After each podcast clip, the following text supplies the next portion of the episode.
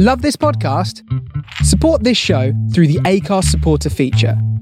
It's up to you how much you give, and there's no regular commitment. Just hit the link in the show description to support now. Millions of people have lost weight with personalized plans from Noom, like Evan, who can't stand salads and still lost 50 pounds. Salads, generally, for most people, are the easy button, right? For me, that wasn't an option.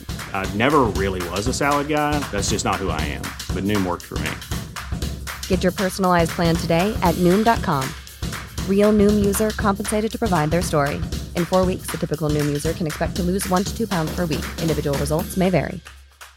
Hey, I'm Ryan Reynolds. Recently, I asked Mint Mobile's legal team if big wireless companies are allowed to raise prices due to inflation. They said yes. And then when I asked if raising prices technically violates those onerous two year contracts, they said, What the f are you talking about, you insane Hollywood ass? F- So to recap, we're cutting the price of Mint Unlimited from $30 a month to just $15 a month. Give it a try at mintmobile.com slash switch. $45 upfront for three months plus taxes and fees. Promo rate for new customers for limited time. Unlimited more than 40 gigabytes per month. Slows. Full terms at mintmobile.com. Hey, I'm Ryan Reynolds. At Mint Mobile, we like to do the opposite of what Big Wireless does. They charge you a lot, we charge you a little. So naturally, when they announced they'd be raising their prices due to inflation, we decided to deflate our prices due to not hating you. That's right. We're cutting the price of Mint Unlimited from $30 a month to just $15 a month. Give it a try at mintmobile.com slash switch. $45 upfront for three months plus taxes and fees. Promo rate for new customers for limited time. Unlimited more than 40 gigabytes per month. Slows. Full terms at mintmobile.com.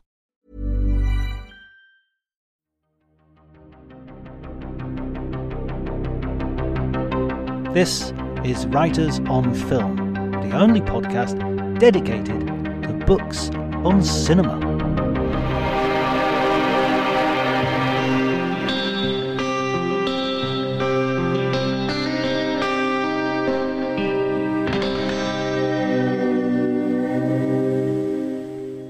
Was one of those. It was a, my Phantom Menace moment where I sat in the cinema, willing it to be better than it actually was, and sort of liking some aspects of it. Now I've rewatched it for this conversation, and it's both worse than I remember and better than I remember.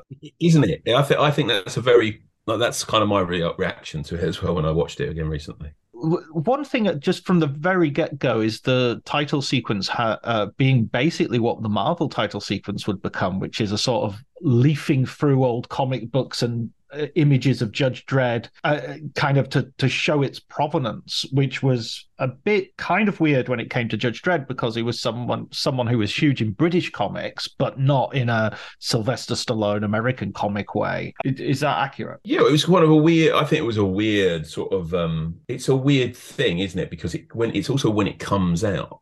It came out in the same summer. I remember as a, I was I was twenty when this came out. Give away my age, and I was at UKCAC, the UK United Kingdom Comic Art Convention in '95, and there was a panel. this was just as the bloom was starting to come off the rose of all the kind of big comics expansion and comics have grown up and all the rest of it stuff of the late 80s into the 90s. They said, Has anyone here seen all the three comic book movies? Three comic book movies that had come out that summer, which were Judge Dredd, obviously, Tank Girl, Which I also saw. yeah, which I also saw, and Batman Forever. I went up on the stage and spoke to Alan Grant, who was the co, who had been obviously for throughout the eighties co-writer of Judge Dredd. Then wrote Judge Anderson on his own, so it was John Wagner's writing partner. Passed away recently. Was the main bat, arguably the main Batman writer for DC for the nineteen late eighties into the nineties, and I think the editor of 2000 AD at the time, which was Dave Bishop or the Megazine. I can't remember which one he was doing, but they were on stage talking about that, and they wanted to pull up someone from the crowd to get up and talk about the films that come out, and I and I put my hand up. I remember sitting on stage at UKCAC, not very busy, talking about the three films, and it was uh, let's just say there was a certain amount of um, derision for all three offerings, shall we say? And I think actually, if you look at it, that where it came out, you're talking about the kind of use of comic book imagery. I mean, in a way, that's a kind of throwback to Superman movie, isn't it? That's how it opens. Theatre curtains open, and then there's a comic book. Okay, it's not Superman comic as we know it, but it's action comics. There's the kind of so maybe they were thinking about it in that way. But mm, if you go back to sort of the Tim Burton Batman's, which had been the pre, I guess the that was the thing that set the whole kind of train in motion, wasn't it? That kind of reaches that point in '95. There isn't really a lot of kind of playing up of the source material. Do, do you know what I mean? It's even though it's quite a loving sort of version of very early Batman comics, those really those 1939 40 ones. It's got that film noir film noir. It doesn't really have any kind of it's its own thing based on that source material. The one that comes afterwards, I think, which really kind of sets the tone for all the goofiness, is Dick Tracy with all the primary. You remember they used BE used all the primary colors. He only used those colors to try and make it look like a comic. You know, all that kind of stuff. It was a hit. I don't think it, I mean, it wasn't, it wasn't as big a hit as Batman or anything like that, but it was successful. It had the Yeah. big kind of cross. It had the same kind of pop cultural sort of um, multi-platform thing with Madonna's album. There was a lot of merchandise that came out. I don't think that necessarily sold as well as all of that other stuff, but it was it was expensive. I think that was the thing, wasn't it? It was an expensive movie, and it did deliver maybe in the way that they they had hoped. But it was by no means a, a flop. It was a success. It was a successful film. So you've had a couple of those things. Then there's the Flash TV show that comes along. Doesn't do very well, but that's in that kind of same milieu. And then obviously you have by '92 Batman Returns, which is you know still mass was the biggest film of that year, wasn't it? I mean, I don't think it didn't do as obviously didn't do as well as the first Batman as well. They Mm. boosted booted Tim Burton off of it, but that was that film was a was a big big hit. People forget that now. That's been kind of rewritten out of hit. You know, way forgetting that written, sorry, written out of history because of the kind of well, it was too dark, it was too this, the, the kind of all the toyetic stuff. It was still massively successful and it was a massive deal. So comic book movies were kind of there to stay. But then that summer of '95, I guess, is when you see when did Mystery Men come out? Mystery Men is like late nineties, isn't it? So then, okay, so 95, you go to that. That's the next big one, the next Batman movie. It's a totally different kind of gig. It looks like they've watched Dick Tracy. Tank Girl's rather goofy. Judge Dredd is kind of somewhere between goofy and kind of an exploitation movie, which is kind of really weird. It's like Dredd's kind of an interesting beast because it's sort of it's not a kids film, and yet it's got things in it that are completely kiddified, and yet at the same time it's, it then goes off into kind of Texas Chainsaw Massacre territory and weird science fiction, and you know it's kind of a bizarre kind of misfire in so many different directions. So yeah, I mean, so I got up and said that, so it was on the stage, sort of saying, you know, I quite enjoyed Batman Forever. I would revise that opinion now, maybe, as it's not by no means. Uh, I always kind of think that that's almost as bad as Batman and Robin. This is not an un, this is an un kind of uh, popular opinion, I think, but um, it's truly dreadful. I mean, Tank Girl was a disaster and didn't really work at all, and kind of killed the character as well, really, as a going concern. Dredd, as you said, is worse and better than you remember, and I think that was the thing about Dredd is that there are elements of it that are very, very striking and very close to to. It's in a way, it's more of a 2000 AD film than a Judge Dredd film. Yeah, it has the ABC Warriors just pop. Yeah, yeah, yeah. So we'll come in. You'll come on to that, I guess. But um, so it's kind of playing with this. It's, it's yeah. It's got they've all got they've got an, all of them. I think have got a very kind of imbalanced and sort of slightly unhealthy relationship with the source material. And the I would say of the movies that have been made up to that point, the comic book movies, the most successful ones were obviously the probably the first two Supermans and um, the first two Batmans. I mean, and I mean, I think in a lot of ways, Tim Burton, by the time he made Batman Returns, didn't care about the source material. he just made he took that as a jumping off point and took it in a totally different way. But then very few characters of Batman and Superman that have that kind of sort of they've got kind of a pop, pop cultural cachet. I mean, by the time those films are made, they're kind of 40, 50 year old characters. Seven, 95, Harold's Dredd, 17, 18 years old. Tank Girl's probably 10 years old, if that. So you can be more kind of Catholic with your kind of influences on a kind of Batman and a Superman in a lot of way, lot of ways, because you've got so much. Batman's been to space. He's been, you know, he's carried a gun. He's been, you know, realistic. He's been completely unrealistic. He's had a, he's, he's got, he's driven around with a, a dog that wears a Batman mask. You know, you, you can, there's all these things you can do. Whereas Dredd, I think by that point, you know, was obviously the biggest problem is he's completely unknown, generally speaking, to the US audience. And I think you can't, the elephant in the room, which is worth saying up front, is the best Dredd film is Robocop. They- They've already all the qualities of Dredd that they have already been anticipated by RoboCop and, and Stolen. Have you ever seen the, the behind the scenes stuff from Robocop where the original sculpt of Robocop with Dredd's helmet? If you watch that, I mean, I think that's on the DVD or the Blu ray. And then there's that, what's that stuff on Netflix? Is it films to see before you die or whatever it is? Yeah, the movies that made us, I think. Movies that made us, that's it. I watched the Robocop one, which is quite good fun, and um, there is the shot of that in there. And if you pick some of the lines um, that Robocop has in the script, they're lines taken from like the covers of the Eagle color reprint US comics of the 2000 AD strips that they resold in America. So mine, and Umo, you have 30 seconds to comply, I think, and stuff like that. And uh, Dead or Alive, You're Coming With Me, all those kinds of things are from, they're probably, I think they're the Brian Bolland covers, aren't they? The, from those reprint titles. And a lot of that's sort of been lifted. So you're basically getting Judge Dredd and people saying, oh, this is a rip-off Robocop, even though it's the other way around. Kind of. Well, I think the thing then is they've got to try and differentiate it from RoboCop, haven't they? And I think the influence of 2000 AD at this point is really kind of strong in the kind of um, in movies in general. Because if you look at, I mean, and it's not just 2000 AD. You've also got the French and European sort of um, sci-fi comic influence coming in, the Moebius, etc. Because if you look at something like Blade Runner, isn't that Mega City One in some respects? If Yeah. you look at, you know, if you look at stuff like Alien and Aliens, the, the sort of the texture of the world there, there's a lot of that type of science fiction from you know the grittier kind of Rogue Trooperish end of that side of it in Strontium Dog, all that kind of filtered into kind of into that stuff. You take, I think, by the end of the nineties. I mean, if you watch Total Recall, for example, Total Recall is quite a two thousand AD.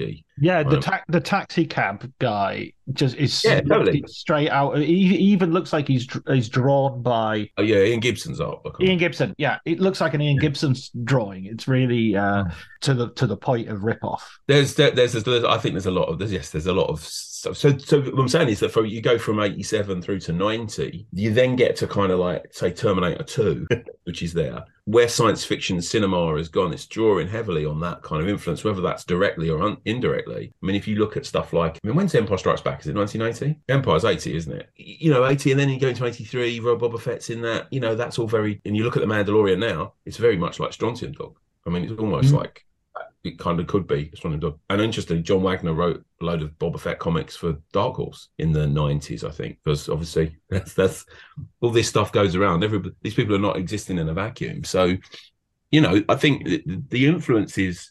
I think Dredd had a kind of underground influence that was then when you then try to make something. I mean, and I think the thing this is interesting with Dredd in '95 is it's a big budget movie, relatively speaking, with a huge movie star at the center of it. So in a way, that's kind of count. That's sort of like antithetical to what 2000 AD is and what Dredd is. Because I mean, I always felt that Dredd was coming out of Clint Eastwood. I always felt there was a Clint Eastwood sort of Dirty Harry, Man with No Name, sort of emotionless. I mean, he's he's supplanted the law for for his personality really, and there was a dark humor to it. But I mean, that's what they end up because they've got Sylvester Stallone and because he wants to be loved. You have him sort of growing and becoming more human, and it's just like, ugh. Well, they made there's big changes. They make big changes to the kind of. The, I mean, Dredd is a clone, isn't he? And Dredd knows he's a clone, and Dredd is bred to deliver the law in this dystopian, you know, authoritarian future. And in the film, they make it that he doesn't know that. I, thought I was a, I thought I was a, a real person, and I had a family, but it's all a lie. You lied, so you can have the scream bit moment where he screams, "You lied to me." You know, like. See those types of films. That was the thing I'd forgotten when I rewatched it. Is that there was all that plot and how heavily woven into the kind of whole thing it was. And it's like, I mean, I think what they get right. I think it's important, interesting to talk about what they get right in the film. I think get texture of the of the opening sequence. I think when the first 15, 20 minutes of the film are quite a good Dredd sort of intro. You go into Mega City One. They've spent the money on building other sets. the You get different the different bullets, the diff- the armory, the the motorcycle. Yeah, yeah, yeah. You kind of introduce the kind of ephemera of Dredd very well, and it's beautifully designed. It's beautifully made. Funny, my, my DOP on my sh- couple of my short films is Alfie Biddle, and his dad was the DOP on Dredd. It's Adrian Wow. Biddle, who shot Aliens and Thelma Louise. And my I asked him, I said, he, said- he said, yeah, I shot, I, shot that. So he was probably a, he was ten, and he said, um, he said, yeah, I played golf with Sylvester Stallone and my dad. He was a cheating bastard. There you go. There There you you go. Sylvester Stallone cheats at golf, but uh, I've got. can I just do my quick slice story? So I Oh, was. I'm talking to a, a friend of mine, and he's. I think he's sort of like had a maybe a writing on on one of Sylvester Stallone's films, one of the later ones, and he was telling me that they would, you know, they'd be on the lot and they'd be walking to the the canteen or wherever, uh, the commiss- commissary. Stallone would be like talking, you know, you see the thing with Mon- and uh, Picasso is they've got this weight of thing, and he'd pass some sort of crew member, and they go, and the crew member go, "Hey, Sly," and he'd go, "Oh, you doing? Oh, you, you know," and then go back. So anyway, what were we talking about, Mondoliani? Yeah. Anyway, so the thing, and it's just like it, it wasn't like his public persona was a complete performance. but it pretty much was a complete performance. Yeah, yeah, yeah, yeah, yeah. Of course it was. Oh, uh, in, preparation for this, I was watching Rambo three on the TV last night. I watched the end mm. of it. It never fails to delight. But I think it's interesting as well watching that. I was that was just on. I wasn't didn't seek it out. It was on, and I watched it, and it was like, well, Sly's kind of uh, right wing politics sort of allied quite nicely with Dredd mm. without really getting that it's a satire. So what you get with a with a Stallone playing Dredd is it's a kind of it's like this is bit a bit of fascism isn't a bad thing. The lovable fascist. The lovable fascist. Yeah. So, the, so the, but anyway, the, the, I mean, I think the thing with Dredd with, with, with Stallone playing, if Stallone takes, I mean, the obvious thing is taking the helmet off. If Stallone's playing Dredd, you know what Stallone looks like. It's like, is what's the point of like him wearing the helmet? I mean, it doesn't really make any difference. I think that's actually the least of the problems of the film. Is the helmet, no helmet, whatever. It's like people would forgive that if you could, if the film was kind of like true to Dredd's character, but it isn't, and it kind of really obsesses about in that typical Hollywood kind of you know action movie trope, you know, post Star Wars, where there has to be kind of a familial connection, doesn't there, between the the leads? Like Rico is the kind of, and he's not really the Rico of the comic. Rico really appears in like one story at the beginning mm. of, it, it, very early on. It's not written by John Wagner; it's written by Pat Mills. In a way, this is much more like the Pat Mills. If you read the, if you read like something like the Cursed Earth, original mm. Cursed Earth story, I think the Dredd movie is much more like the Pat Mills sort of version of Dredd, and obviously that's you've got the ABC Warrior kind of thrown in there as well as a as a as another thing, little nod to his work as the developer of the, the editor, first editor of 2000 AD and kind of the developer of the character with with with John Wagner at the start. I think there's more of that in it than than than Wagner's Dredd. Wagner's Dredd is not that kind of familial story. You know, obviously Rico's part of the thing and it's been woven into the kind of tapestry of it but done in a very different way over time. I just think it's it's a it's a weird kind of mixture. They sort of do the wrong story and they do it in the wrong way, and then they want to kind of make it all about flying motorbikes and stuff like that towards the end. Mm. At a point when the technology is not there to be able to do that, because frankly.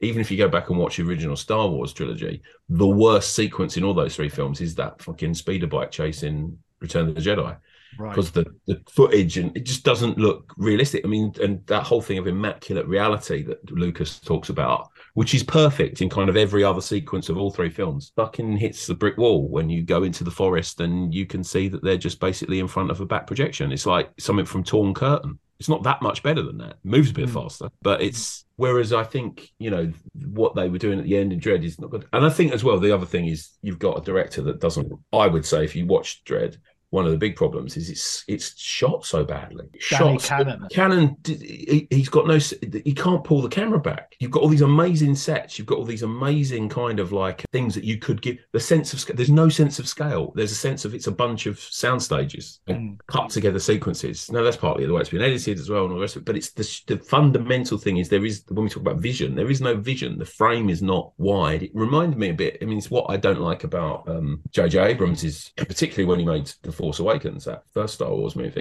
is that you never believe, and I think this is true of him as a director, full stop, you never believe that the world extends beyond the frame. When you watch original Star Wars, you know that the world exists outside of the where Lucas is pointing the camera. And even I don't like the return, I don't like The Last Jedi as a movie, but Rian Johnson as a director creates a far more immersive world that you do kind of believe is going on outside of, whereas it, you know, Cannon, and it's not a surprise then that Cannon ends up becoming, you know, Mr. CSI, Mr. TV right on.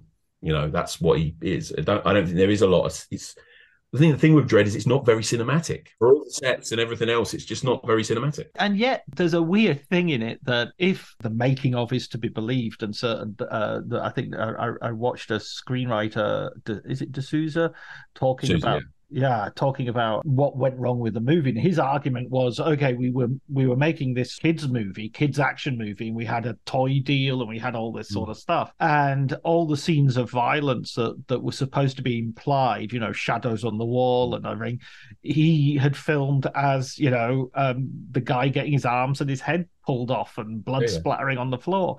And they found themselves with this sort of heading towards an R rating well, it was an R-rated film, wasn't it? Yeah, but that was yeah, no, that's right. But he's right though. That wasn't the plan. It was meant to be a. So there was a whole line of toys that were cancelled. So all the kind of cross promotional stuff that was there in the kind of deal didn't happen. Why have that violence and then have Rob Schneider as the sort of hand holding comic relief? And he's got to go down as like one of the main reasons not to watch this movie. Oh yeah, and I don't I don't even mind Rob Schneider in like say Fifty First Dates or stuff like that. I can quite happily watch him in an Adam Sandler film, but he belongs in an Adam Sandler film. He doesn't belong in Judge Dredd. And Fergie, the character that he's loosely based on, is of, is not the same in. Uh, I think it's the day the law died. I think. I think that's it. I mean, it's just terrible, isn't it? I mean, it's just an horrific mismatch. You think they must have been thinking of Lethal Weapon 2. de Souza would have worked on, I don't think he worked on that, but he was around the Joel Silver world, wasn't he? Well, it's a weird mix. You, eh, didn't Pressman produce the Tur- Turtles films, Teenage Mutant Ninja Turtles films? Which I think so, yeah. If we talk about comic book movies, actually, that was the most successful independent film of all time when it came out in 1990. You know, we talk about this kind of movement, we're forgetting that one. So Batman, Turtles, Dick Tracy, well, I mean, you could go back to Howard the Duck as well as another um, sort of. It flopped though, didn't it? it? Its flop was significant in terms of how are we going to do this? How are we going to handle this? And you kind of weirdly, that by the time you get to sort of Tank Girl, Dredd, and even Batman Forever, sort of the, the ghost of Howard the Duck is kind of it, kind of almost sort of like he's back. He's been he's, he's hatched again within these three films. Is, is there maybe a, a, a problem with these properties where someone looks at something like Dredd and they get a universe and they get a whole they get such a huge variety of things that they could possibly potentially make a film out of that there isn't a like a compelling story as such to tell you know? Whereas i don't know with superheroes because we're thinking specifically of, of non-superhero movies that are based on comic books and judge dredd is a main character but he's not he's a character inside his u- universe rather than a superhero arriving from somewhere else or, or from having some special powers well there's two there's two things isn't there i think there's the um the first is that they look at a property and they look at what they can kind of spin out of it. You're right, a universe, but they also look at what they can merchandise. And if you think, if you go back and listen to them talking about the making a Blade Runner, the producers of Blade Runner and the split between Michael Deeley and Ridley Scott and I guess Hampton Fancher, but particularly Scott and Deeley when they were making that film, is precisely around this. They want it to be a kind of Indiana Jones. They want to sell toys of the spinner. They want the gun. Does it have to? Does he have to squeeze his eyes out? Does it have to be dark? Does it have to be all of this?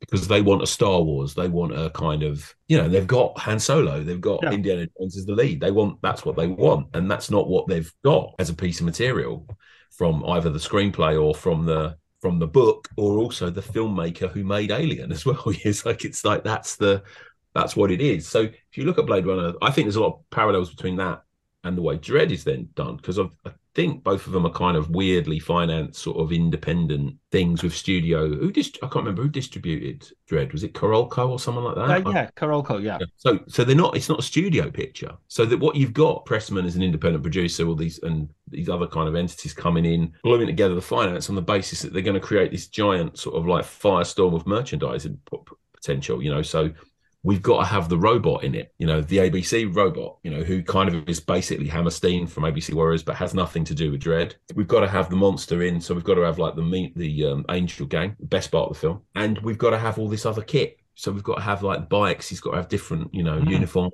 He's got to have different outfits. He's got to be. They've got to be these zombie clone creatures at the end as well that we can kind of. So it's about that. It's about creating all these different things, but at the same time, never. And also, we've got to have a movie star if we've got a budget of this size. But all of these things contort the thing because they've never looked at what they're buying in the first place. And if you look at RoboCop, which gets it kind of right, what it is, a satire on, you know, ultra-violent policing in the 20th cent- late 20th century, jumping forward into the 21st century, that film was made for what, $13 million? And Robocop was a big success, but it wasn't a blockbuster. And they cut full foul of this when they made the second Robocop of like the bigger budget. You know, that second film did not actually do particularly badly. Whereas, in fact, the film that this kind of looks like in a way is Robocop 3. Which I've never seen. Never seen it? No, wow. never seen Robocop 3. Oh, you've got to. Back to Frank Miller. Well, he wrote co-wrote it, didn't he? Yeah, exactly. Robocop 3 is, I don't think is as terrible a film as people say. I mean, it's not. I wouldn't call it a good film, but it's kind of like. But it's It's interesting. You've got this ultra-violent character who was in the first movie, who's now kind of fighting ninjas, and it's a live-action cartoon, and it's a shitty kind of kind of cartoon. But there's a kind of. But it's an interesting way that they've kind of tried to aim lower to kind of widen the appeal, and in fact, what they've done is just cut the nuts off the thing. So, and they got, I think Fred Dekker wasn't it who did Monster Squad to do that, but I think that came out in '91 eventually, 92, something like that. So before Dredd But there's a lot of parallels there where you're taking the, the intrinsic core of this thing and you're kind of completely, I wouldn't even say you're kind of watering it down. You just don't understand it. Another film influence, sorry, that uh, just reminded me of when we were talking about the Cursed Earth earlier, of course, is Mad Max. That you've got Mad Mm-hmm. Max in the background and, and the three George Miller films that have uh, been released at this point. Well, yeah, and there's the, there's also the there's the uh, the, the the court case over over hardware, isn't there? You know, Richard Stanley which is ripped off of uh, the, the Future Shock that Kevin O'Neill went and did the League of Extraordinary Gentlemen. He did with Steve McManus, which was a seven page, I think, Future Shock. And then they were taken, and it's like, oh no, they've ripped off your film, and they ended up having to pay them, you know, for stealing their work. So the influence had gone really kind of deep by this point. But yeah, George, George Miller, I mean, you can't look at George Miller's work on Mad Max and not see it filter in through the whole of you know 80s science fiction. The Terminator is obviously hugely influenced by Mad Max, the first Terminator in particular. Even into Aliens, you can see like designs and style and look of that is kind of all the way through. And then also he does the other thing as well by cutting the balls off of Mad Max in Beyond Thunderdome, selling out. Um, so it, it's all there. The whole range is there. No, it's, it's, it's unfairly maligned, but it's it's it's kind of the return of the it's the return of the Jedi of. Uh, let's let's move to Dredd then, as as sort of we we see how it's been done wrong, and I agree with you. Uh, the the Angel Gang is by far the best part of the film, and, and sort of like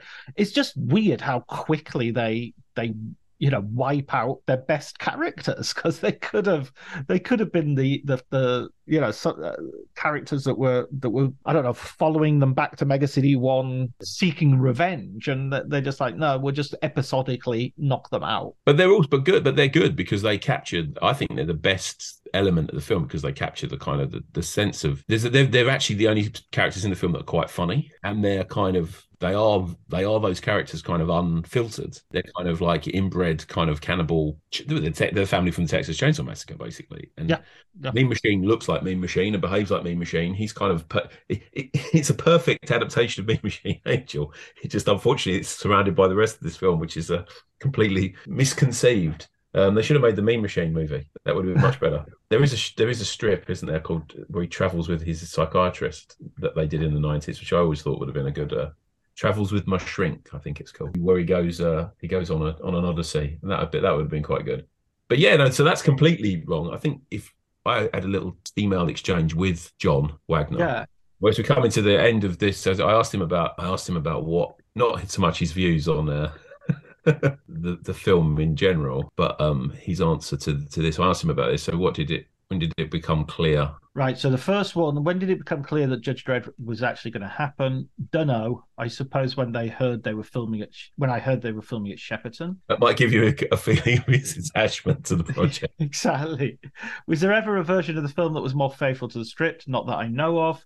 How involved were you? Totally detached. Was there anything that felt right on that first film? The recreation of the city was very good, as were Mean Machine and the ABC Warrior. Though what it was doing in a Dredd film, I don't know. Some of the cast were good too. I wonder who. I mean, maybe Max von Sydow and I I quite like Armand Assante's performance. Yeah, yeah, he's quite fun as he's quite fun as Rico. Yeah, he's, like, he's, a great, he's a good um, he's a good scene chewer, Armand Assante. Yeah, exactly. You know, where he, I am the law. that that Yeah, yeah. line reading is particularly good. And do you think the underperformance of the film dam- damaged the character in terms of film? Obviously, I suppose that means yes for the comic side too. And then moving on to the 2012 Alex Garland version of Dredd. Here, his answers are different. I was soon informed, and I was impressed. By the people involved in making it. Yeah, yeah. Exactly. Yeah. Uh, he met with Garland. He's. This is uh, John Wagner speaking. He seemed to have a good understanding of the character. I was prepared to wait and see what he turned out. Then you ask about Alex Garland candidly saying he fucked up the film, and Wagner replies he got a lot right. He kept dreading character that was the main thing. He was smart enough to know that their with their budget, they couldn't afford the broad, broad sweep of the first film. His original pitch, I think, had been to use the dark judges, and had he stayed with that, I think it would have made the film more standout and moved away from the raid, which unfortunately came out shortly before Dredd. Uh, which I remember being a sort of reference point for many. Uh, if you were writing a Dredd screenplay, what what would your film focus on? And he says people have to pay to know that, so it's not.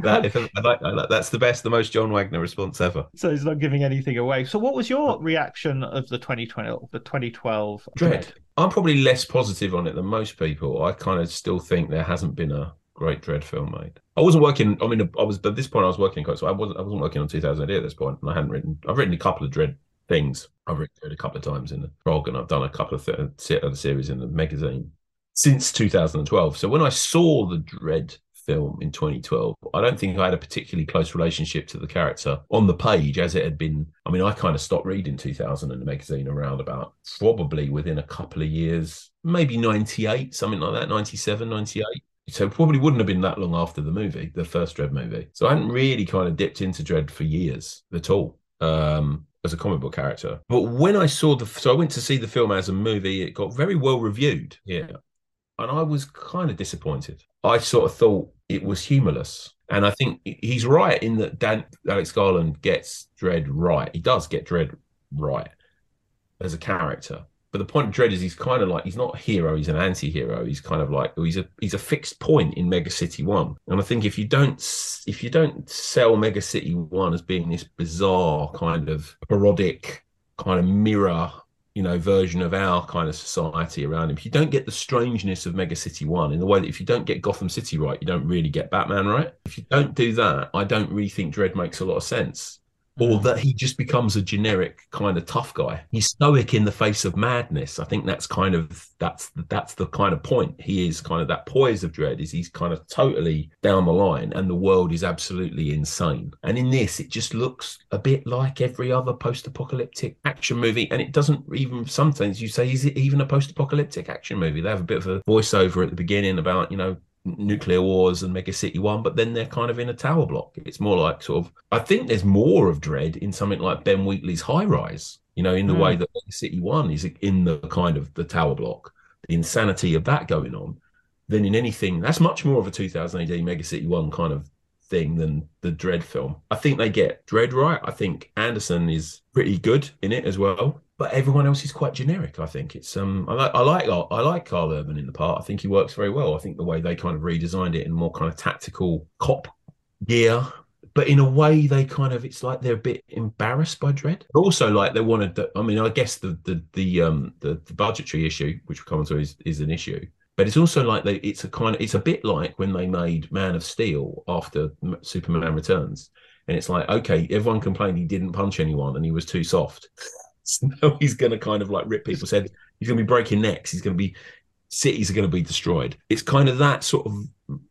It's a reaction in a way to the Stallone Dredd, and I think what it doesn't do is look at what works with that. But I think John's right with the, the villain. I think if I think that's where the film comes down is that Lena Headey, who is a very fine actress, is completely you know you don't remember she's not memorable. Mm. And if your kind of your trick, your visual trick for the film is basically what's been used in every video, music video, and video game adaptation for the last ten years, that would indicate to me that's a cheap trick, and I mean financially cheap. Right. It's like we can we can slow it down and we can do it in 3D and we can make it this slow mo drug. It's like well, be anything. So mm. I'm a bit ambivalent, and I, I think you know the raid is one thing where you can. They did the block the, the sort of self-contained action in a tower much better because the action's phenomenal in that. But I also think he's something like District Nine came out not long before and did the kind of satirical sci-fi element of it so much better in a way that RoboCop did before. And it was like I remember when District Nine coming out, thinking, "Oh, it's the first time someone's done something like this since RoboCop and done it successfully." And you looked at that and you just thought that's what it should be, and that's not what it is. that's not what it is. So I kind of look at it and think it's. I watched it again not long ago, The Dredd, and it's like it's okay. I know there's a huge sort of glamour for it, and people, a lot of people love it, but it didn't do very well either. You can look at you can look at the. I think he's right about Judge Death and things like that. I think you've got the films are only as good as their villains as well. And if you if dread is kind of going to be put up against anyone, he has to be put up against someone who's actually a genuine threat. And Judge Death, you don't have to say it's going to be a, a big scale movie, but if you've got him, dread who's this complete kind of ascetic, meat, flesh and bone kind of human character, and you put him up against a kind of supernatural force, then that's an interesting collision. and that could be an interesting collision, kind of philosophically, character wise, but also an interesting kind of thing visually as well. Mm. Not just kind of guys shooting each other across a kind of um, crowded hallway. uh, Which is what it ends up becoming sort of stairways and corridors and apartments. What do you feel? What's your feeling on it? I think I liked it better than than you in in terms of just listening to your reaction there. But I do think that the clamoring for a sequel is kind of an almost an admission that they need another crack at it. That it would be really yeah. good to see Karl Urban in a in a bigger budget version with more. But but you know you're not going to get that with a film that wasn't particularly successful unless it does a sort of Blade Runner 2049 sort of thing. Whereas, but I don't think I don't think this dread is ever going to reach the cultural sort of impact that Blade Runner eventually did, you know. No. Um, so I think that's fairly forlorn, unless you know the only way they're really going to make it is if they make a sort of a lower budget version, and that's uh, and that or the TV version that they've talked about for a long time. You know, it's like um, in a way, Dredd's probably better suited to that. Yeah, but I mean, there were loads of sort of 2000 AD properties that have been talked about as possible films. I mean, D- Duncan Jones has been um, on about a Rogue Trooper for quite some time. That uh, that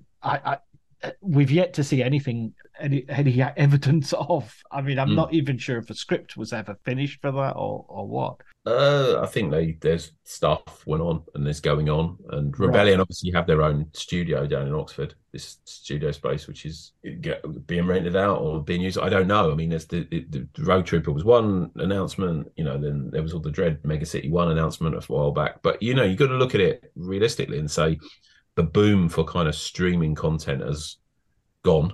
You know, yeah. Duncan Jones wouldn't be getting mute made now. yeah. Um, let, like, so it's like, I mean, it's all right to you can announce that you're going to do these things, but who's financing it? It goes back to, I mean, if you look at both the Dredd movies, Dredd is it's been funded by different i think it was im global or whatever were involved in the the second one you know it's an independent film i think I remember they went out and they mm. sold all the rights at the various different uh, film festivals pre-sold it packaged it together in that way that market doesn't exist anymore and also the trouble with dread and i think it probably spills over into other 2000 ad properties is Dredd's failed twice. You know, if you compare the kind of grosses of, of, of, of, the second Dredd movie to the first Dredd movie, it's nowhere near as much. I mean, the original Dredd did over 100 million 130 million dollars worldwide or something like that which in 95 if you kind of like extrapolated that forward with inflation and everything i don't know what that would be about 300 probably what blade runner 2049 did. But the dread movie from 2012 wouldn't get anywhere near that. It'd be probably do i don't know it's probably what you'd expect a kind of horror Alex, title to do, a middling horror title to do at the box yeah, office. Or, or an Alex Garland film. I mean, it, uh, yeah, well, or, right, you know, I mean, it's it's sort of um, he's got uh, Men. I, that went straight to streaming, right? I must... No, I saw that in cinema. Ah, right, okay. Yeah. It didn't make I, money. yeah, ex- yeah, exactly. Annihilation went straight to streaming, didn't it? It didn't get released. Yep. Ex Machina uh, got a theatrical release, but again, it's that sort of middle. It's Head over to Hulu this March, where our new shows and movies will keep you streaming all month long. Catch the acclaimed movie All of Us Strangers, starring Paul Mescal and Andrew Scott. Stream the new Hulu original limited series We Were the Lucky Ones with Joey King and Logan Lerman. And don't forget about Grey's Anatomy. Every Grey's episode ever is now streaming on Hulu. So, what are you waiting for? Go stream something new on Hulu. Hey, I'm Ryan Reynolds. At Mint Mobile, we like to do the opposite of what Big Wireless does. They charge you a lot, we charge you a little. So naturally, when they announced they'd be raising their prices due to inflation, we decided to deflate our prices due to not hating you. That's right. We're cutting the price of Mint Unlimited from $30 a month to just $15 a month. Give it a try at mintmobile.com slash switch. $45 upfront for three months plus taxes and fees. Promo for new customers for limited time. Unlimited more than 40 gigabytes per month. Slows. Full terms at mintmobile.com. it's the sort of film that in the 80s you'd see on Channel 4 at nine o'clock on a Thursday. you know, it's sort of yeah. like really, I mean, in a good way, really good, mm. really interesting, really all those things.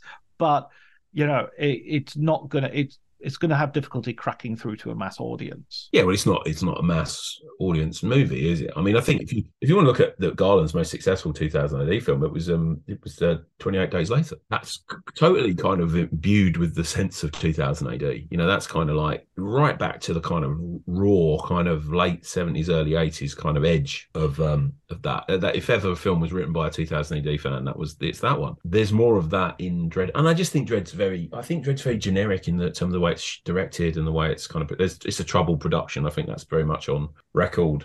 Garland is more involved than maybe his producer and writer credit suggests. And the film, if you look at it, he probably should have directed it, but he probably yeah. wasn't. He probably wasn't um, going to be given the the the reins. But I think, I mean, I think if you place it in a broader context as well, I mean, I think Garland's work on his own stuff is is good. I enjoyed Devs. I thought that was very good. Mm. And I thought um, I like I like Ex Machina. I was not a fan of Men, I have to say. I thought that was not not, not his finest work. But I wasn't a huge. It kind of lost its way, didn't it, Man? It was yeah, yeah. It was it was it was conceit that didn't warrant a feature film, as far as I could tell. And you wonder how much COVID affected it, because would it have all been one man, or it was a film that was made within the restrictions of COVID? Then it was all kind of Rory Kinnear and yeah, it was just it didn't it wasn't it was a short film. It would have been an episode of Black Mirror or something like that, rather than rather than a feature film. I never liked his version of his this his adaptation of Never Let Me Go, the Kazuo Ishiguro film. I didn't mm. I didn't know. I need to re- I need to rewatch that. I, I I remember enjoying it at the time and thinking it was a a good Andy Garfield film. Yeah, well, he's in. It's one of his first big roles, isn't it? I think. Yeah, yeah. He's sort of one of the few good Andy Garfield films. He doesn't choose very good ones. It has to be said. He's. He's.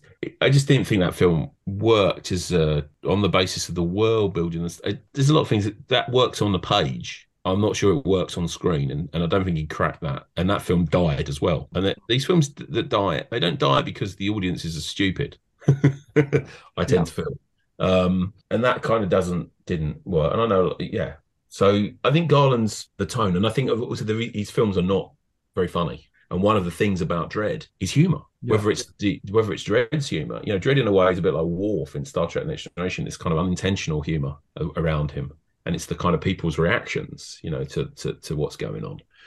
And they try to try and focus down on Dredd as an individual kind of hero as well seems mistaken. The, the, idea of teaming him up with Anderson in the second one works well, but you want more of that. You want more judges. You want more of the Justice Department. You want more of Mega City One. That's it. It's just not enough of it. I think you don't. I don't. I wonder if you don't know anything about Dredd, whether there's enough of the world to grab onto it to really make sense. And I think he makes more sense when you see all the rest of the stuff going on around him. So.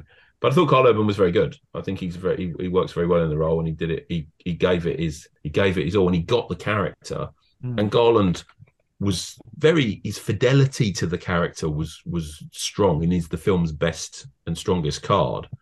But I don't think I think it needed a bit of infidelity maybe to kind of mm. make it a more successful movie. But also, you know, you need to draw in more other stuff as well, and I just don't think it really did that. I, I always I, I, keep thinking, and I, I come back to this, which was my criticism. I think of the first Dredd film was I I just think you seem to have a situation and a setting and a character but not a story. And I think uh, mm. Garland tried to solve that by making the mission. You know, it's just going to be a very straightforward procedural mission.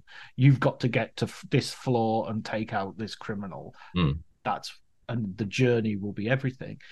And it's just in the end that could be, as you say, it's very TV episodic. It's very it it's it feels like a very small story for for a big film, unless you're going to do something like the raid which is essentially the same story, but but with much more bravura when it comes to filming the action. Well, that's what I mean about the filmmaking. Is is then the bravura is the thing. It's what goes on in those. You can have a very simple conceit, but that's not the. But you how you execute it in those different kind of like stages is the thing. The point of the raid is not that it's every. It's not. We don't remember the characters. We don't remember the story. We remember the kind of guy killing someone with a kind of light bulb or whatever, you know, or jumping over a fridge that's fallen. That it's that. It's the kind of that is the that is the point. That's the that's the selling point. And the thing with Dredd is that if the visual trick is we can slow things down, and slow motion is really boring in an action movie as well. I don't understand why people ever always do this. It's like slow motion is the antithesis of action filmmaking. It's like any James Bond movie where they fight underwater is a bad James Yeah. Bond movie. It's for your eyes only, Thunderball. The minute they're underwater doing stuff, it's just like boring. Hurry up, Thunderball. They have a long underwater battle that just goes on forever. I like a lot of Thunderball, but that just kills the the kills it. I mean, and the, the it's true in the other ones as well. It's like, yeah, no, underwater fighting is I can't t- tell who anyone is. I don't know what's happening. Everybody's going slowly. So, so John Wagner then has um, a history of violence, which you've also you also questioned him on. Let me just uh, bring that up again so I can. Um... So he wasn't involved with this film at all, except to see the premiere. he got driven in a limo, didn't he, and, and walked the red carpet. This was a, a, a commercial success. To which he replies, "News to me that it was a commercial success. I certainly have never seen a penny of afters." I never felt that close to it, to be honest. Always one step removed. The ending is different. I've not read the graphic novel. How how, oh. how different is the ending? Or, or Oh, that a- completely different. What does it? What else does he say on there? Is that pretty much what he? He says it's never been explained why they changed the ending. I have surmised that my ending, the better ending, was too violent for them. Yeah. So do you remember the, the ending of the the movie? Yeah, it's just like a confrontation with William Hurt, if I remember rightly, in in a, in a living room. In Philadelphia? Yeah, yeah, Does he go back to Philly? that sounds right. Yeah, because obviously, yeah, that's the deal. I mean, major difference is that is that there's a well, the film compared to the book is the film is pretty much a very faithful adaptation of the first chunk. So the graphic novel, The History of Violence, was published by Paradox. They called Paradox Press. Yes, they were called Paradox Press at that point, which was an imprint of DC. So he was kind of um they were they did a bunch of it was in the 90s and they were DC had had a lot of uh, obviously after all the big success with like Dark Knight Watchmen and all that they initially tried to do loads of graphic novels and books for the adult market. You know they're not superheroes nothing. This is pre Vertigo which was all the Karen Berger kind of fantasy led adulty kind of genre books that got Sandman all those kind of swamp thing that got kind of hived off into its own line. And I think if it was when it was reprinted, History of Violence came out as a with Vertigo on the cover, but that isn't what it was originally. So they had that, but they initially did this thing in late about eighty nine called Piranha Press, and it was all kind of weird sort of outre cartoonists involved in the various books, and obviously, surprise, surprise, these things didn't sell. Then they kind of did a revamp of it, and they called it Paradox Press. And they went into these kind of small, I guess they were manga size graphic novels, smaller books and they were big books. And the two, and it's very successful line because the two films that were made out of the Paradox Press, essentially the crime line, um, but under the editor, Andy Helfer, who was the editor, was a very good editor at DC around that time, were History of Violence and Road to Perdition. So Max Allan Collins, Richard Piers Rayner, that, and then John and Vince Locke's History of Violence. I think the deal was they didn't get as much on a page rate. They got a page rate for doing the book, but they got a much better deal at the back end a Right. creator creator owner. If they whether they owned all the rights or most of the rights, I'm not sure, but it was something. It was a much better, much better deal. So they had that. So they were invited to do these books, and they were. So they're kind of. It's just, is it 390 pages? Originally they were selling them as chapters, but I think that I think when History of Violence came out, it came out as a complete volume, and I think um, Perdition did as well. So they're like 250 pages. So it's kind of a graphic novel, but in three kind of chunks inside, so 390 page sections. And essentially, the movie is a very faithful adaptation of the first chapter, and then which is which is where up to the point, the famous point where um, Ed Harris is killed on the lawn. In the book, the book then goes back into the past. So the second volume is like a flashback, and his backstory is very different. And then the final chapter is kind of back in the present. He goes, and it's New York, it's not Philadelphia. So obviously they've gone bro- brotherly love, two brothers fighting at the end, isn't it? It's kind of like that they go for that kind of movie, simpli- simplifying. The Right. end of the bit of the book, John's book, is basically someone has been hung up and tortured for 20 years, and he's essentially like a dangling torso. Like something from Martyrs or something. So yeah, no, so it's something it's something like um it's a bit like the ending is like a cross between the end of a Peckinpah film, Seven. I mean, it is unbelievably violent. I mean, the, the clues in the the clues in the title, you know, Right. And it's kind of like it's it's bananas. It's kind of more like in your sort of hostile end of the kind of scale. Neighborhood, Um, yeah. Whereas that isn't what the film is. You know, obviously the film is very is the film is very different, and I think in a way it becomes about a character. I mean, John's a kind of is a genre writer. I mean, I think Mm. in that sense, it's a it's a genre story. It's a kind of full on kind of operatic thing. And in a way, it's very comic book. I mean, how you do that on the movie page, I don't really on the movie screen. I don't really know. The fit ending of the history of violence is, you know, he goes. It's all revealed. He goes back to Philadelphia and he has the confrontation with his mob boss brother, doesn't he? Who's William Hurt, and they have a fight, and it's all very close quarters violence, and it's kind of kills someone with a chair, doesn't he? I think, and uh, and then it ends. He comes home, and there's kind of like it's a kind of it's the kind of classic Cronenberg ending, isn't it? It's very much like Cronenberg usually does these kind of very kind of contained. He doesn't do set piece endings. That's he's ne- has he ever done that?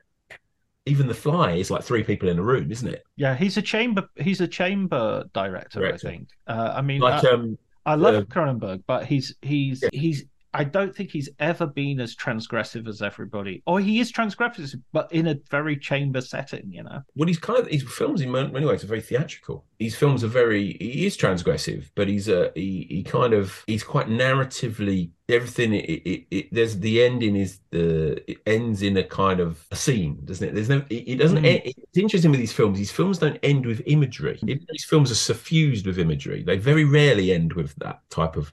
I guess you know, good hit all hail the new Flash is probably the closest to it. But you know, it's like at the end of the Fly, she, he blows his head off and she's lying on the floor the end of dead dead the dead zone she's cradling him. There's a lot that's the ending of a lot of his films is the cradling of a dead person. Dead ringers is the two Yeah. brothers like lying together isn't it? Spider is kind of very sort of so in a way he's the he's not the filmmaker you would get to make a comic book movie you know and we don't think of the history of violence as being a kind of comic book movie because a lot of people wouldn't know that it's actually based on a graphic novel. In fact i do believe that cronenberg didn't know. That's the story isn't it Oh right, that he just read the script and story goes that. that Cronenberg basically hadn't Spider was made for literally no money for everybody as a labor of love for two or three years. And much like when he worked on Total Recall and it didn't happen, and he took the fly because he desperately needed a job Mm. after two years of not getting a movie made. After Spider, he had to take a job, and this was a script that came along. Interestingly, they're two biggest commercial successes, aren't they?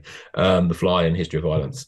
So he approaches it like a classic kind of film noir. I think you know it's it's very like it feels like a sort of fifties film noir, which is obviously there in the book. I Yeah, mean, it's, it's like Burt Lancaster and the Killers, and that. Yes, exactly. Totally, I mean, that is the that is the killers, isn't it? I mean, it's Yeah. the opening of that, and that's it's it, it it kind of springs from that. It's a classic noir kind of setting, and I think this is where it's kind of close to. I think Dredd has got a lot of that in it as well. There's a lot of noir in the way that like Spirit has got it in it in it as a comic book, and the way Batman's got it in it as a comic book. There's a, there's a lot of that in it that's suffused with that that character.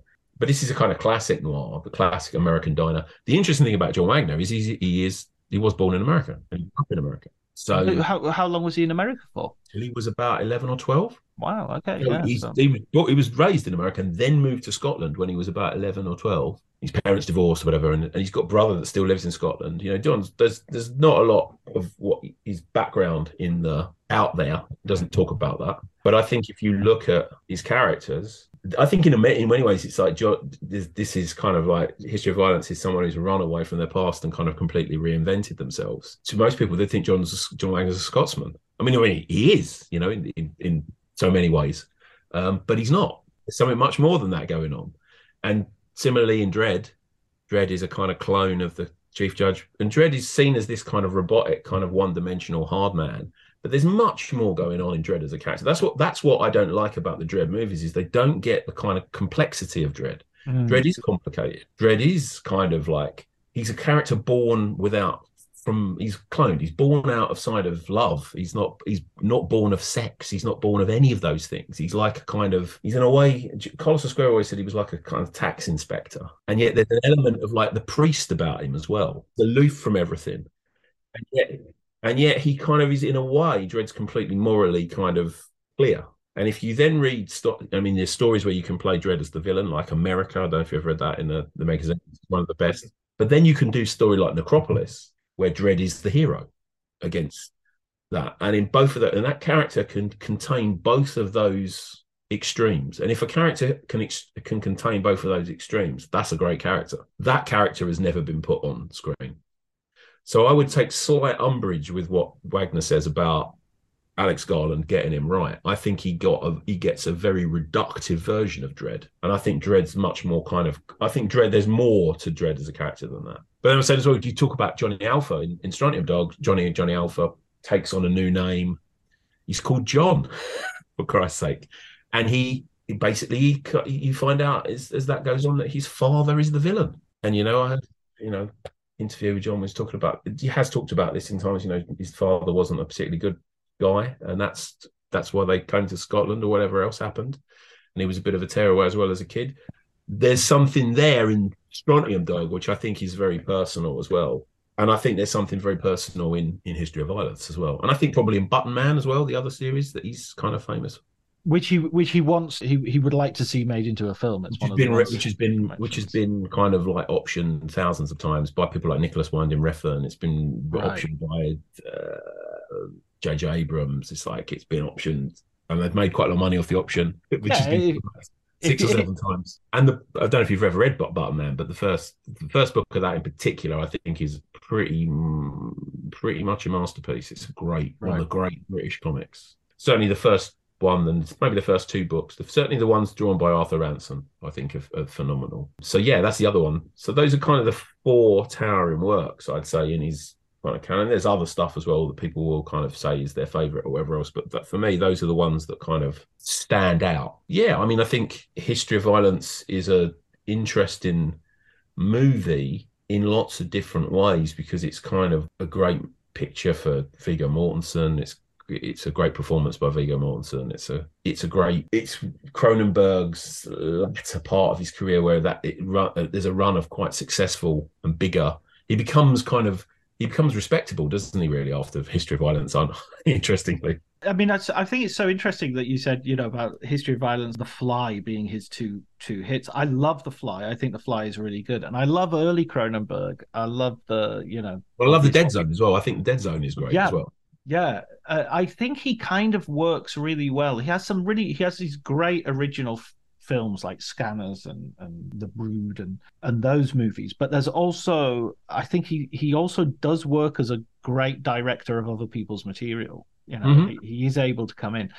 Unfortunately, I think you're right. He does in that latter part of his career sort of start picking top projects. Like I don't know, I'd like to see it again, but I found Cosmopolis, for instance, a real, just a fairly dull picture. I like Cosmo. I quite like Cosmopolis. I I I read DeLillo's book before I saw it as well, so maybe that was I thought so. It was interesting from the point of view of uh, the adaptation. I think Pattinson's very good in it. I mean, it's I mean, it's a it's kind of like again, if you go back to the thing about theatricality, it's very theatrical. It's very very theatrical. It's another another chamber piece. It is very chamber piece. But that final scene with him and Giamatti is very is, is that's it's almost like theory absurd, isn't it, all the way through it. I quite like um, a dangerous method. I think that they've still got another person's script. That's a that's a that's a very well done movie. I think that's um, that was very kind of coolly received when it came out. But it's very well done. It's much more in keeping with Cronenberg than people would normally say as well. It's kind of very and Fassbender's very good in that. I think it's one of his better performances actually mm. in, since he became very famous. What did you think of Naked Lunch? Because Naked Lunch is one I find really disappointing. I think that's that's a real example for me of Cronenberg doing a sort of radio play adaptation, sort of like a ve- uh, I mean, it goes to that chamber element of his work where it's just a series of rooms. There's no, I don't feel there's anything outside of the walls of those rooms or any. I don't think you can look out the windows and see anything. It's just very constrained by its budget. I find I, I don't have a problem with like I think that's one of the virtues of Naked Lunch. Right. Because it's about the writer, isn't it? Yeah. The writer's in the room the writer's locked in wherever he goes, whether it's Tangiers or any of these places, Interzone, it's all kind of inside his mind. I think what you've got a problem with with Naked Lunch is you're adapting something where essentially the imagery is reduced to a bunch of rubber monsters. No, you're not. You're not dealing with the the video. The imagery in, in Videodrome is far more potent. Whereas the and also the imagery in um the. Have you ever read the book of Naked Lunch? Oh yeah, yeah, yeah. yeah, yeah, yeah. So if the imagery in the book of Naked Lunch, I mean, obviously the film is not the adaptation of the book because it's impossible to do that. It's kind of like almost like Cronenberg's impressions of Naked Lunch, isn't it? Or some of the other material, Exterminator and other mm. junkie work. yeah, the imagery in Naked Lunch is powerful and visceral and sexual and gay, and that's not Cronenberg. Yeah. Cronenberg's not really into that's not his thing. You know, it's um.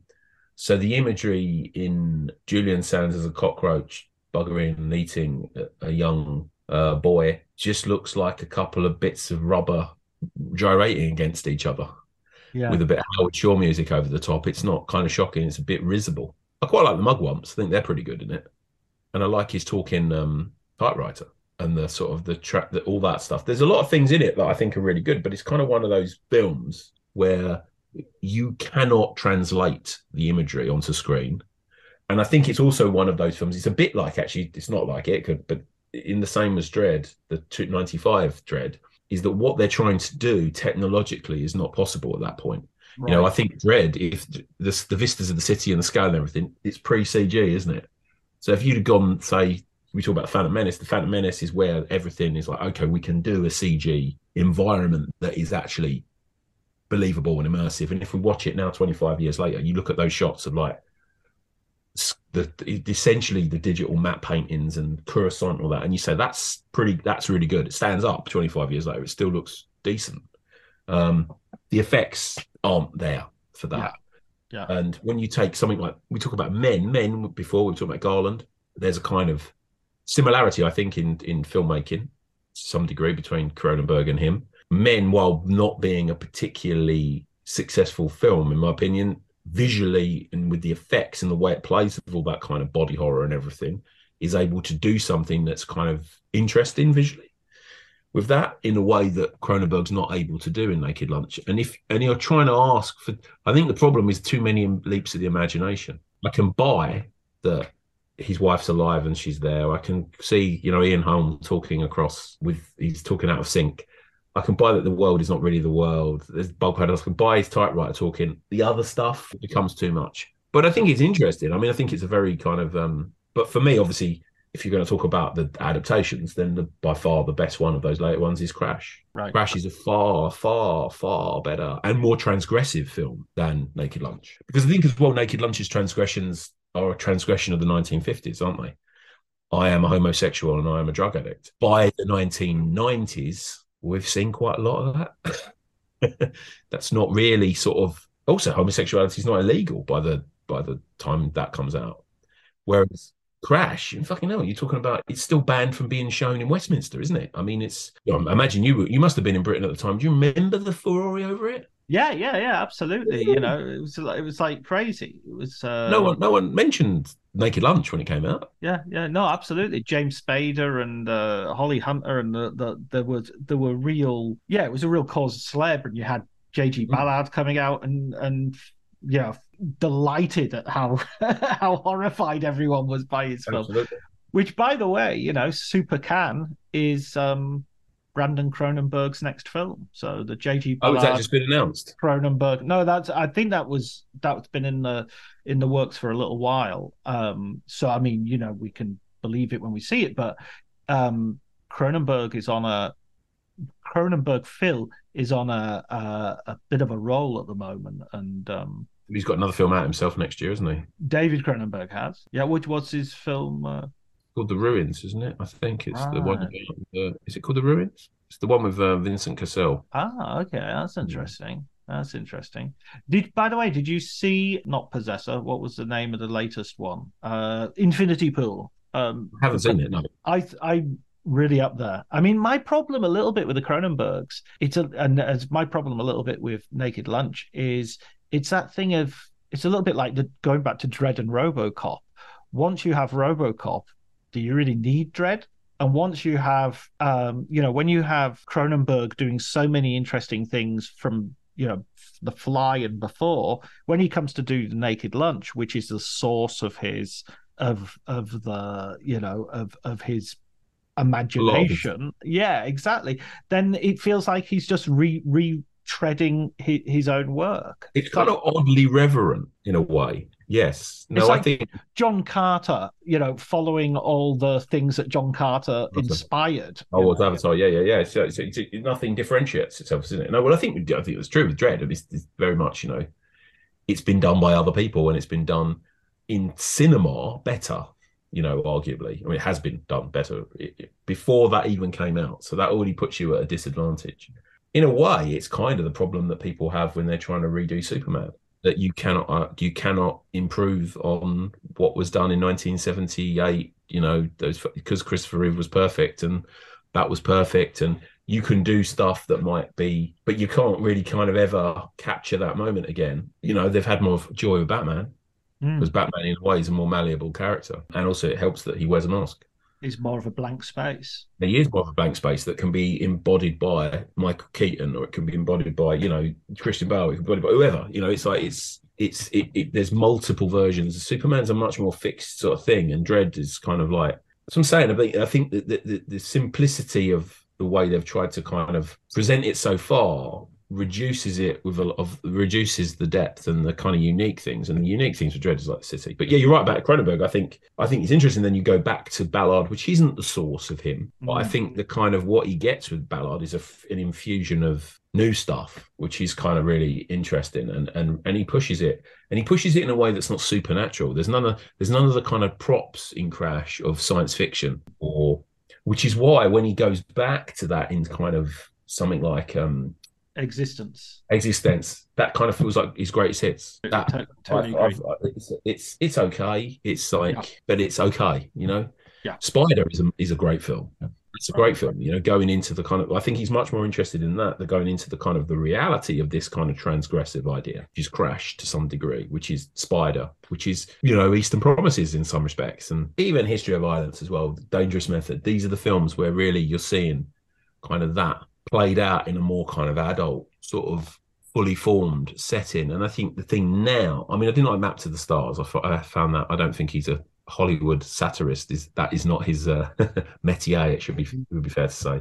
Absolutely. Quite in like I didn't mind Crimes of the Future. I thought that was pretty good, but obviously clearly low budget and clearly made very completely kind of chamber piece there yeah, because there's, absolutely there's stuff going on and it's interesting that now he's getting getting stuff made that is basically play into that. Oh, Cronenberg does the weird stuff, and he can get he can raise money for that, and he wants to keep working, and that's absolutely fine. But I think the kind of body of the really interesting work is that early stuff, and then that later stuff, actually, of which the you know I would say History of Violence is obviously the commercial sort of like height of that. I'm not sure whether that's my favorite of them. I think I prefer Eastern Promises. Eastern Promises, I have to rewatch. I watched it once, and that's yeah, Cronenberg is due a, a, proper rewatch. I think it's interesting. I think the way that they adapt different things. I think it's interesting that there's this kind of Venn diagram of, of, of Garland and Cronenberg on Wagner's work because I think there is something about the John's not a writer of the mystical and the supernatural. He's a writer of the of the real. Dredd is a very, even though the world is insane, it's a very real. If you read like um, Strontium Dog, Johnny Alpha deals, even though it's surrounded by all these funny mutants and all the rest of it, at the heart of it, there's something about Johnny Alpha that's very real. If you read Button Man, it, you know Harry Exton, that is it's very real. The kind of world it's, it's a it's a world of chopped off fingers and. What would be the one you want to see then next? The Button Man would be the obvious one to be yeah. adapted. But, I mean, I don't see any on it so want to see anything really but it's like um that would be the one i think would translate the best whether that's as a movie or a series probably as a movie as a it's a bleak noirish it's a 70s noir you know it's suffused with a bit of that kind of paranoia of the 70s is a bit of that kind of edge of darkness element to it. That would be kind of the way you'd want it to feel like edge of darkness the series, the, the mid 80s series. Yeah, it's got something of the of of of Troy Kennedy Martin in it. It feels like that. I mean, it, it, and you can see he's got there's a lot of that element in him. I think he's I think he really is he, he is a a crime. I mean, I think his war stories. You know, you talk about his his great stories, stuff like um the stuff he did for Battle in a lot of ways is as good as anything he did for 2000 AD. I mean, it's obviously restricted because of the page lengths and the censorship was kind of you're trying to neuter it a bit more for for younger audience. But if you read something like HMS Nightshade, which I did a podcast on like last year, that is a masterpiece. Mm. It's on the about the the ship in the navy during World War II. That is absolute. That would make a magnificent kind of TV series or film. I'd love to see that actually of all of the stuff. Um, I think Darky's Mob it's difficult to see that getting made. so you know, that's a great strip. I think at heart, war and crime are his things. There's Right. something while he is he's he's in the world of science fiction through Dredd, and they're not really science fiction in the way that you'd. Yeah, they they- I mean, it's know- just, they're still sort of pr- crime procedurals, and I mean, They Dredd- can be, yeah. Dredd, Dreddy's sort of often.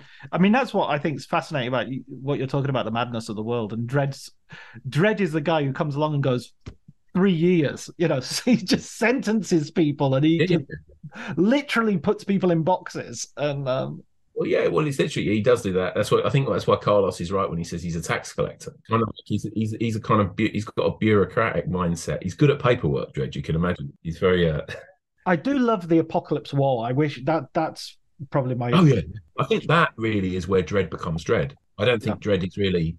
I think Dredd's quite inchoate before then. It's sort of forming in those early years in the way that Batman formed slowly over a few years. I think that I think watching. I don't think it's even overstating it to say that w- reading that series of strips gave me a real jump as to what stories can do in terms of tearing up their own worlds and saying, you know, you know, you think this is where normally the hero mm-hmm. would save the day. No, they launch the nuclear weapons. You know, they're Also, he executes loads of his own people because they're dying of radiation sickness as well. yeah, yeah, That's what yeah. the mercy killing. Like there's a very pragmatic kind of element to it. It's I'd love of- to see that in a film. I'd love to see that Dredd. Oh yeah, yeah, yeah, yeah, yeah. No, brilliant. I mean, he's like, this is what we've got to do. It's interesting though, if you read the recent stuff that John, he does still write Dredd, not as much now as he did before, but he wrote some amazing stuff in Dredd a couple, few years back. He did um, he did a series called uh, Guatemala. They go to Guatemala, funny enough, which is run by robots. Colin MacNeil did um, um, uh, what's it called? Um, America. He's now Carlos is no longer with us. Is kind of the, I guess, is the main Dredd artist. If he does Dredd, I mean, maybe Dan Cornwell as well, but particularly Colin. But that one is that's as good as anything he's ever written as for Dredd. I think they did another one before in Machine Law. He's still pushing Dredd when he Mm. does write Dredd into kind of interesting fashion, into interesting territory, Mm. and doing kind of unusual sort of things with him. And uh, it, and he writes. He's he, he.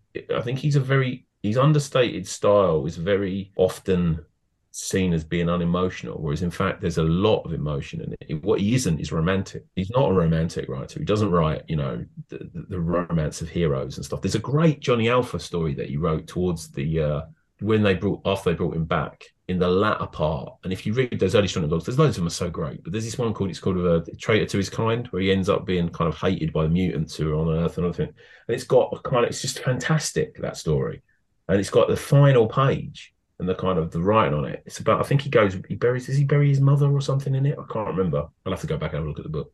But it's kind of like phenomenal, Mm. absolutely phenomenal. And America, talk about transgressive. You've got a kind of transgender lead character in this narrating a story about oppression in where he's the character that he's made kind of his career out of is um, shown in the worst possible light and it's kind of and that was done in 1990 91 you know it's like i think that yeah i just think he's he's hugely underappreciated. I've said this on other things before. I mean if you talk about alan moore there's a huge amount of influence of alan moore in popular culture but there is a huge amount of john wagner in the way that british writers or european writers or american writers have, have, have kind of um have gone on. I think a lot of his a lot of his influence is maybe less well less acknowledged maybe he's less he certainly is not as interested in promoting brand Wagner in the way that brand Moore has been kind of promoted. And I think interestingly as well that this, despite all of Alan Moore's kind of like protesting, he's never really played. Alan John's never played in the superhero pool, and Alan Moore has. That's why. Mm. You know, that's the that that's why he's. It's because of Swamp Thing. It's because you worked on Batman. It's because you did the Killing Joke. It's because you did Watchmen. His work has been done in much more sort of more slightly more peripheral kind of genres can see he's influencing people like Garth Ennis, and I think you can see a huge amount of Wagner in the boys. Huge amount of that in that in the boys. A lot of Pat Mills as well, but a lot of Wagner in the boys. And Garth is really Garth Ennis is really the kind of person who's really taken on what Wagner did and acknowledges that quite openly. So for me, he stands as the he stands alongside Alan Moore as the most significant writer that British comics has ever produced. And I think without a shadow of a doubt. Well, in that case, I want to propose we do this. Let's table Alan Moore for part three of our of our new podcast series. John and. James talk comic books and movies. Yeah, oh, yeah. What are, the Alan Moore movies? Yeah, exactly. Yeah, why not? Why not? Because I mean, That's- I, that'd be I, quite fun.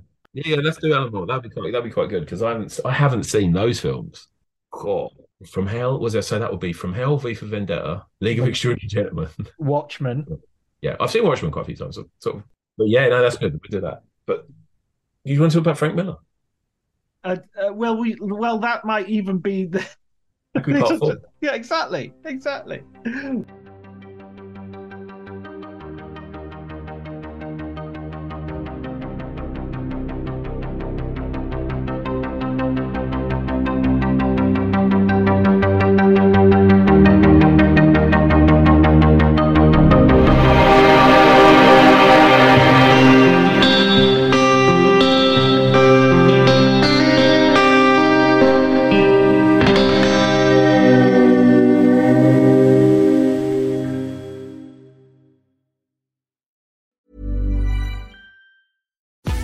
Botox Cosmetic, out of botulinum toxin A, FDA approved for over 20 years. So, talk to your specialist to see if Botox Cosmetic is right for you. For full prescribing information, including boxed warning, visit BotoxCosmetic.com or call 877-351-0300. Remember to ask for Botox Cosmetic by name. To see for yourself and learn more, visit BotoxCosmetic.com. That's BotoxCosmetic.com.